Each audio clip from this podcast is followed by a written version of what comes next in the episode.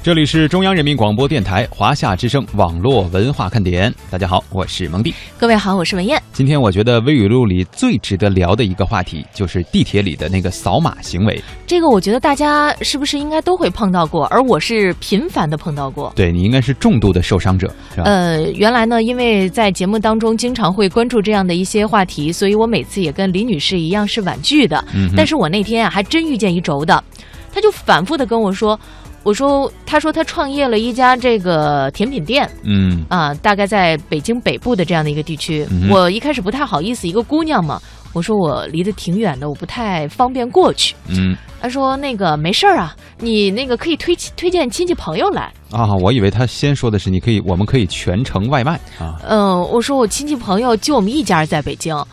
她说那你还有朋友啊？我说我朋友大概都在北京南 城这。还聊上了是吧？啊，然后那个她说那这样吧，您就扫个码儿。嗯，我说我不去，我扫码有用吗？她说你就关注我一下。对，这个实际上就是今天我们在节目当中把这实话说出来了，对吧？扫一个码呢，对于这些求扫码者来说，这是他们的任务啊，就相当于，要不然为什么我刚才提到说像这个原来散发小广告的，或者包括路边上吧，都是一样。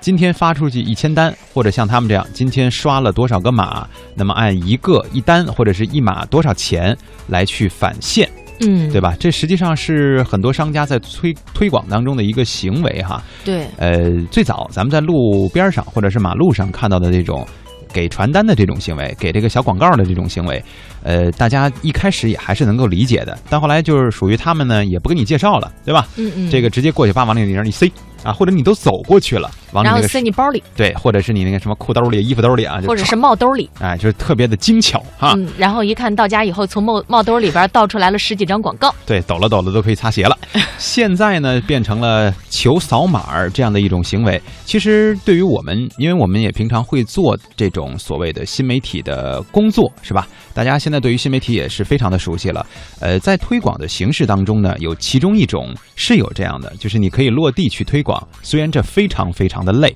但是对于很多初创的小团队来说，这可能也是他们第一步吧，扩展的一个必要性的动作。所以可能真的是雇一些人，或者就是他们自己的程序员、嗯啊，包括这个什么销售之类的，未来的销售哈，那么就每天就在这个地铁里转啊，坐地铁，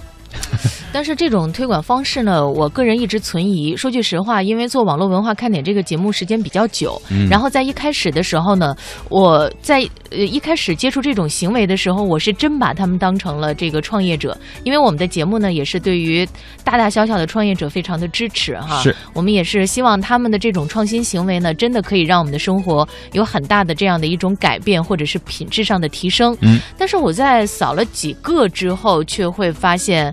这里边不一定都是真真正正的创业者，也也许有其他的一些人会有别的一些目的。那为了保护自己手机的安全，因为我们现在知道，手机它不仅仅是一个通信工具，在这里边有你的账户，嗯有你的亲戚朋友的电话对，它其实就是你的一个个人资料库啊，嗯，对吧？同时我也是你的个人所有资产的一个证明，呃，吧？就是我现在出门就带一手机，对啊就是钱包都不用带，嗯嗯、所以我就有一点点的这个担心。所以怎么说呢？我觉得大家在遇到这种行为的时候，咱们还是谨慎一点吧，因为有的吧，他呢不单单是求你扫码，他还给你发一个小礼品。嗯，对，啊，然后呢，有一些朋友觉得这小礼品挺可爱的，比方说一个卖萌草啊什么的，是吧？嗯我不就扫个码吗？我就有一个挺可爱的卖萌草。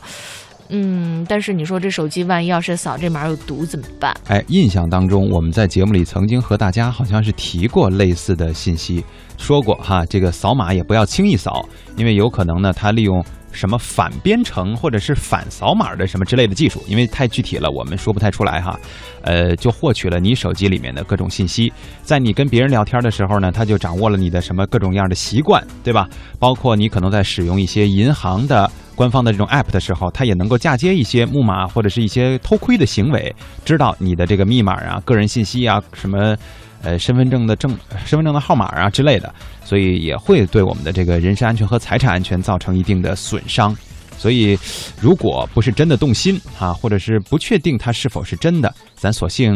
说难听就点算了儿，吧还是冷脸拒绝了吧。嗯，嗯有的时候呢，我们也一定要有一个保护自己的这样的一个意识。嗯我知道咱们的点心朋友啊，大多都热情好客啊，呃，心地呢也非常的善良，看到人家这求关注呢，总是不忍心拒绝。如果大家要是关注一下我们风行港澳或者是网络文化看点的微信公众号的话，我可以告诉你们，放心大胆的关注吧，对因为我们这儿还时不时的会发红包。嗯嗯，这个是真的啊，也不会，我们也没那技术是吧？去查找你们的个人信息啊。